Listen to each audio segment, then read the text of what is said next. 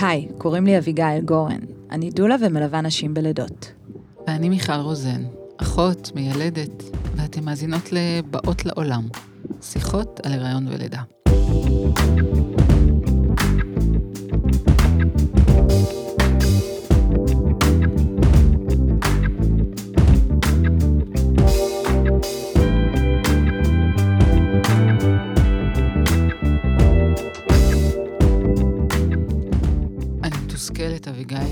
ממש ממש מתוסכלת. תראי עוד ועוד נשים שמספרות לי שבילו את רוב הלידה שלהם במיטה על הגב. כאילו, אלו, אנחנו 2020, כל מחקר אפשרי ממליץ אחרת. ועדיין, אם היינו עכשיו עושות סיבוב אקראי בחדר לידה, בארץ, ברגע זה, רוב הנשים על הגב. נו, ותסבירי לי את זה את כמיילדת שעובדת לא מעט שנים בבתי חולים. למה זה ככה? אני לא יודעת, אולי זה עניין תרבותי, או אולי יולדות לא רוצות להיות פעילות, או אולי גם הצוות מעודד לשכיבה, יש אחוזי אפידורל גבוהים, מערכת רפואית שלא מבינה את הצורך שלנו בלידה. מה פה הביצה והתרנגולת? מה, אני נטרפת מזה. בואי נדבר על זה. בואי נדבר על ג'אנט בלסקאז ולידה פעילה. קדימה, אביגיל נסע בזמן. שנות ה-80, לונדון, דמייני אותנו שם. ג'אנט בלסקאז מורה ליוגה, עובדת עם נשים, היא רואה איך נשים שעובדות עם הגוף שלהם בשיעורי היוגה, יולדות בקלות גדולה יותר. אבל כשאנשים מגיעות לבית החולים, דורשים מהם לשכב על הגב. בחלק מהמקרים מתפתח ממש ריב. אימות בין הצוות הרפואי, כי זה לא מקובל. יוצא איסור לקיים לידה פעילה. כלומר, ללדת מותר רק במיטה על הגב. איזה עשייה, זה לא נורמלי. אבל אז, 11 באפריל 1982, מתארגנת הפגנת ענק, במחאה של נשים נגד ההחלטה של בתי החולים. בתי החולים מונעים מנשים לרדת מהמיטה במהלך הלידה, ודורשים מהם ללדת על הגב. וג'אנט בלסקאז חוקרת את זה, ויש לה ראיות רבות שהתנוחות הזקופות והתנועתיות מעניקות יתרונות רבים ללידה. ולמה למנוע את זה מהיולדות?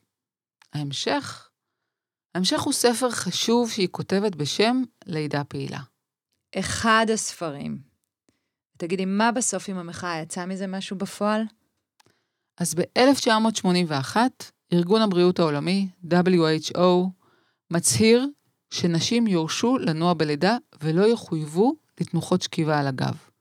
אבל לא רק זה, אישה שרוצה לשכב על הגב, יש לייעץ לה לשנות תנוחות, כפי שיומלץ על ידי אנשי המקצוע המטפלים בה. כי, ואת זה כתוב בדוח, לידה על הגב היא הסיבה לעיכוב הלידה ודיסטוציות מכניות. או במילים אחרות, לידה על הגב יכולה לגרום ללידה להיתקע. וגם בארץ התחיל תהליך דומה, אמנם קצת באיחור. בתי חולים מבינים שנשים רוצות להשמיע את קולן. נשים יודעות יותר על התהליך ונחשפות יותר לתכנים שמעודדים לידה פעילה. אין להם לבתי החולים ברירה אלא להקשיב ולאפשר יותר ירידה מהמיטה, ובכלל יותר תנועתיות. הוקמה עמותה בשם נשים קוראות ללדת, הן מתארגנות ומצטרפות למחאה. תשמעי מיכל, אם בתי החולים לא יהיו קשובים לבקשות היולדת, לא יבואו ללדת אצלם. בסוף, בתי החולים מעוניינים שילדו אצלם. כמה שיותר יולדות. הם מקבלים המון כסף על כל יולדת. ובכלל, עכשיו שסגרו על פי חוק את מרכזי הלידה שמחוץ לבתי החולים, נשים זקוקות לאלטרנטיבות. וכדאי שבתי החולים יתמכו בנשים שרוצות לידה פעילה. יש בהחלט מקום לשיפור. טוב, תנשמי רגע. הרבה פעמים אנחנו ממליצות בהכנה ללידה על הקריאה של הספר לידה פעילה. כי זה ספר שמנגיש את ההבנה של לקחת אחריות על הלידה.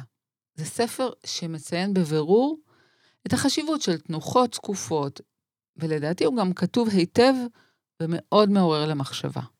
מה זה מעורר? ג'אנט, אני רוצה להודות לך אישית. באמת, בלי ציניות.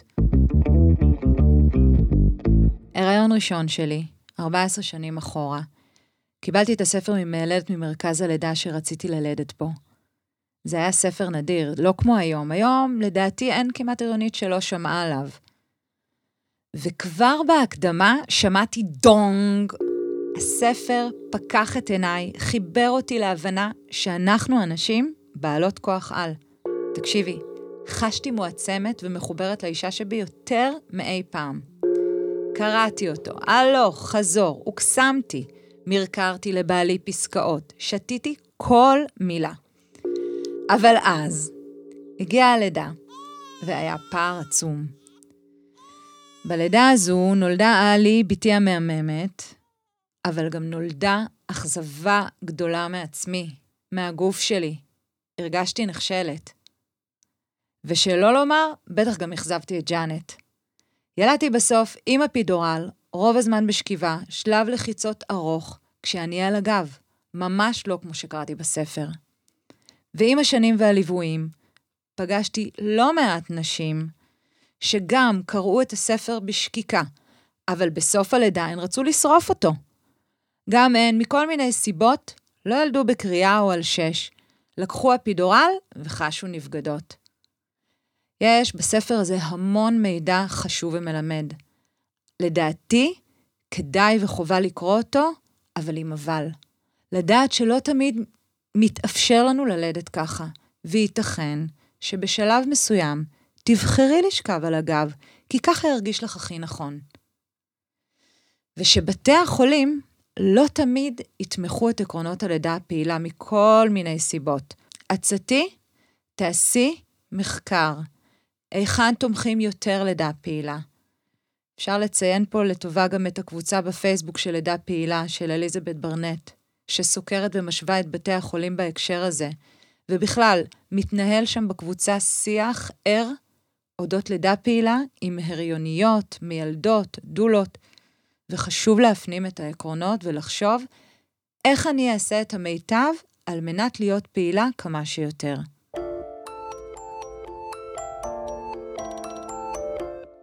אביגיל, בואי רגע נדבר אנטומיה. נתחיל מזה שיש פה אירוע רב-מימדי. הגן הוא תלת-מימדי, ויש גם מימד של תנועה במרחב ובזמן. ולמה אני מתכוונת? תראי, זה גוף שיוצא מתוך גוף, תוך כדי תנועה סיבובית, ודורש המון המון סינכרון. זה קורה תוך כדי התברגות, וזה השינוי בחשיבה. לא כוח שבבת אחת מנסה לדחוס את עצמו למטה דרך פתח קטן מדי, אלא משהו שעובר דרך משהו אחר, ושניהם בתנועה. מה אנחנו יכולות לעשות? אז קודם כל לתמוך בסינכרון הזה, ולא להפריע. אפשר להיות פעילות וללכת עם התנועה, ולקחת על זה אחריות. ולכן אנחנו נלמד עקרונות של לידה פעילה, כדי להבין ולא להיות פסיביות, כדי לא לעצור את התנועה, להימנע ממצב שבו לידות נתקעות. הסינכרון הזה הוא בין 3 דברים. באנגלית אנחנו קוראים לזה 3 ה-P'ים. Power, Passage ו-Passenger. ה-P הראשון הוא הכוח המניע. ואלה, תחשבי עליהם, על הצירים. הם הכוח המניע. דיברנו על זה הרבה בפרק של צירים, ציר הוא התכווצות של הרחם. הפי השני הוא המעבר, ה-passage. זהו האגן. מהמקום שבו נכנס התינוק לאגן, ועד פתח הלידה. והפי השלישי הוא ה-passenger, הוא הנוסע, הוא העובר. והיכולת שלו להתאים את עצמו לפתח המשתנה, תוך כדי תנועה. אני רוצה רגע לחזור למעבר, ואצל לא מעט נשים, הדימוי של המעבר, שאולי האגן שלהן צר מדי. אז קודם כל חשוב לי שתדעי, האגן שלנו מותאם ללידה ברוב המקרים. התינוקות שלנו לרוב מותאמים לאגן האימהי. הם בהחלט יכולים להתברג לתוכו, ולעבור בתעלת הלידה ולהיוולד. עכשיו, בואו נבין מיהו האגן שלנו. אז אם את שומעת אותנו ולא נוהגת, תעצרי רגע ונמשש. תכירי את גבולות הגזרה. 1. תחפשי את עצם הערווה. כן, כן, העצם הגדולה שמתחת לאזור שיער הערווה הקדמי. את מרגישה? עכשיו, אם את מניחה את שתי כפות ידייך תחת הישבנים, את תרגישי את עצמות המושב. ועצם הזנב היא העצם הקטנטנה שאנחנו יודעות שהיא בקצה עמוד השדרה, והיא אפילו מתעכלת מעט פנימה. אוקיי, ואם אנחנו מחברות את הנקודות האלה, אז ממש את יכולה לצייר מאוין דמיוני בין עצם הערווה, עצמות הישיבה ועצם הזנב. וזהו, זהו פתח הלידה שלך. זה האגן גרמי, העצמות, הוא כמו כתר. במרכז שלו יש רקמה רכה וגמישה. האגן מרגיש לנו נוקשה, אבל המפרקים והרצועות וכל הרקמות הרכות מאפשרות בו הרבה תנועה, הרבה ריווח ושינוי בחללים הפנימיים. זה מאוד מאוד חשוב להבין את זה. התנועה של האימא מאפשרת שינויים בחלל הפנימי, במעבר. לעומת זאת, חוסר תנועה יכול לקבץ, לצמצם, לייצר חלל קטן יותר ואולי אפילו תקיעות. העיקר לזוז, זה לא אקרובטיקה מורכבת. יש נשים שרוצות ללמוד תנועה מסוימת, ויש בשוק לא מעט ספרים וקורסים שעוסקים באיך כדאי לזוז, אבל וואלה, ביני לבינך, כל תנועה שתבוא היא מבורכת. לפעמים רק מעבר מישיבה לאסלה, לתנוחה סקופה או לכדור פיזיו, יעשו שיפט בלידה שנתקעה. שחררי את השכל שחושב איך אני צריכה לזוז עכשיו. פשוט תזוזי, תרקדי, תשני מקום, לא משנה מה. עכשיו, תראי, בבית חולים, בזמן לידה, אנחנו במציאות שיש בה סטרס. זה מקום זר, יש בו חוקים, יש אנשי צוות, והרבה פעמים קיבלנו הנחיה לשכב במיטה על הגב, כי היה צריך לחבר את המוניטור. ולפעמים הכאב הבלתי נסבל פשוט גורם לנו לבחור באפידורל, כי כל אלו הם סוג של הפרעות, של עצירה בתנועה. אם הבנת את זה, תוכלי לתקן, ולשאוף לתנועות שירחיבו את הכתרים הפנימיים, שיניעו אותנו קדימה, גם עם אפידורל. אני רוצה להוסיף פה עוד משהו. לפעמים העצירה בתנועה תהיה בגלל מימד רגשי, ואנחנו נקדיש לזה פרק מיוחד. אז חשוב ממש להבין שגם כאן, כמו שאמרת, זה לא שחור או לבן. לא מדובר על לידה טבעית במים או לידה עם אפידורל על הגב. יש הרבה גוונים שם. אפשר עם האפידורל להיות בתנועתיות. לפעמים אפילו אפשר להיות על 6. אם היולדת מרגישה את הרגליים ומיילדת עוזרת לה לעבור לתנוחה הזו בצורה זהירה, היא תוכל להיות סקופה. אפידורל מאלחש, הוא מפחית כאב, הוא לא משתק. ובקרוב יהיה לנו גם פרק עם רופאה מרדימה שתדבר איתנו על האפידורל. אז עכשיו מיכל, בואי נדבר קצת על איך זה עובד. מה בתנוחות הזקופות עושה את העבודה? אז בואי נביא פה איזה מחקר. מחקר שעשו ב-1975. את קולטת, לפני 45 שנה. מחקר של באואר. במחקר הזה ראו שעוצמת הצירים עולה בתנוחה זקופה לעומת שכיבה. בעמידה הצירים חזקים, אבל לא רק זה, ההפוגות גדולות יותר.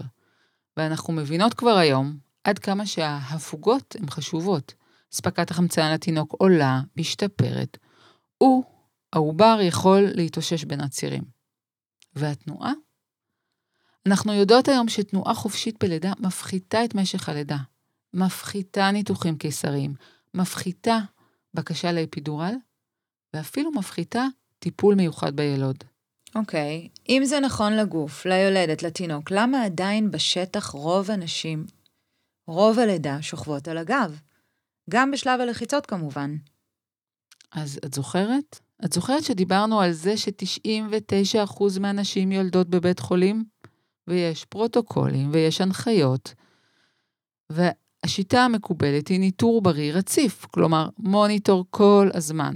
וכשאישה מחוברת כל הזמן למוניטור, ברמה הפסיכולוגית והפיזית, זה מונע ממנה תנועה. אנחנו יודעות שמוניטור חשוב מאוד, אבל המטרה שלו, האמיתית, היא לדאוג לשלום העובר. ותזכרו, שלתינוק יהיה טוב כשאמא תוכל לנוע באופן חופשי, כך הוא ירגיש יותר טוב. ואת זה אנחנו צריכות לפתור יחד, מילדות, רופאים, רופאות, דולות, ואנשים שילדות.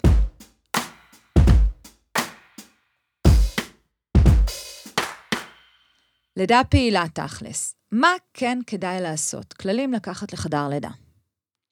אז אפשר לסכם את זה בשישה עקרונות מאוד פשוטים. 1. זקיפות. אנחנו רוצות לעבוד עם כוח הכבידה. אז תהיו כמה שיותר זקופות. 2. רכינה קדימה. בשונה משכיבה על ספה למשל. 3. אסימטריה.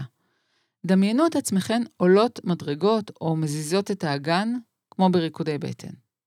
4. שינוי. שינוי תנוחות. 5.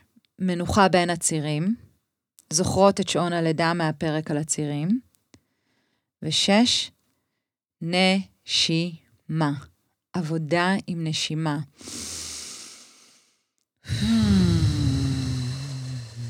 נשימה מודעת. אם אנחנו חושבות על תנוחות שהיינו רוצות שתיקחו איתכן הביתה, אז יש תנוחה אחת שאני ממש הייתי רוצה ככה שתאמצו. את קוראת ברך ומציעה לו ניסויים. כתפיים גבוהות מהאגן. אסימטריה באגן. ומדי פעם להחליף רגליים. להחליף צד. אביגיל, מה את אומרת? איזה תנוחה? מה דעתך על איזה תנוחה תרצי להמליץ? עזבי אותך מיכל, אין באמת תנוחה אחת. אני מבחינתי העיקר לא לקפוא. ואם כן קפאת מהכאב או מהפחד, תתחילי רגע מרק לעמוד בפיסוק קל. לדעתי אין תנועה שממש יכולה להזיק, ולכן גם אם תתחילי מתנועה קטנה ולאט לאט תגדילי, תרחיבי, הרווחת. אבל את יודעת מה, אם בכל זאת את מתעקשת על תנוחה, אני דווקא רוצה לפנות לנשים שבוחרות לקחת אפידורל, או עייפות ורוצות להישכב. לכן, אני ממליצה לשכב על צד שמאל, כשרגל שמאל נשארת ישרה וארוכה על המיטה. את רגל ימין, קחי אותה כפופה ב-90 מעלות, ותני לה ליפול בהטייה לצד שמאל. מאוד חשוב שהרגל הזו, הכפופה תונח על קרית שתגביע. בתנוחה הזו התינוק מקבל חמצן בכמות נפלאה, והכותר הפנימי של האגן מתרחב ומאפשר תנועה נהדרת. נסכם. לידה היא פגישה בין אמא ותינוק, אבל היא גם גוף שיוצא מתוך גוף תוך כדי תנועה סיבובית, וזה דורש המון סינכרון, ותנועה תאפשר סינכרון.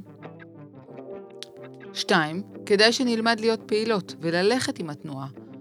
עוד בהיריון, יוגה להיריון, פילאטיס ועוד קורסים מותאמים. כהכנה של הגוף והיכרות איתו. ולקחת על זה אחריות, להבין את העקרונות של לידה פעילה. 3. כשאין כאב, למשל כשיש אפידורל, לפעמים זה ינתק אותנו מהבנת התנועתיות. כי לא כואב, אז אנחנו לא נזוז. ושם נכנס התפקיד שלנו, לפצות. לפצות, לזכור את הפיזיולוגיה ואת העקרונות שדיברנו עליהן. לעזור לעצמך לשנות תנוחות ולייצר תנועה, אפילו שיש ינחוש.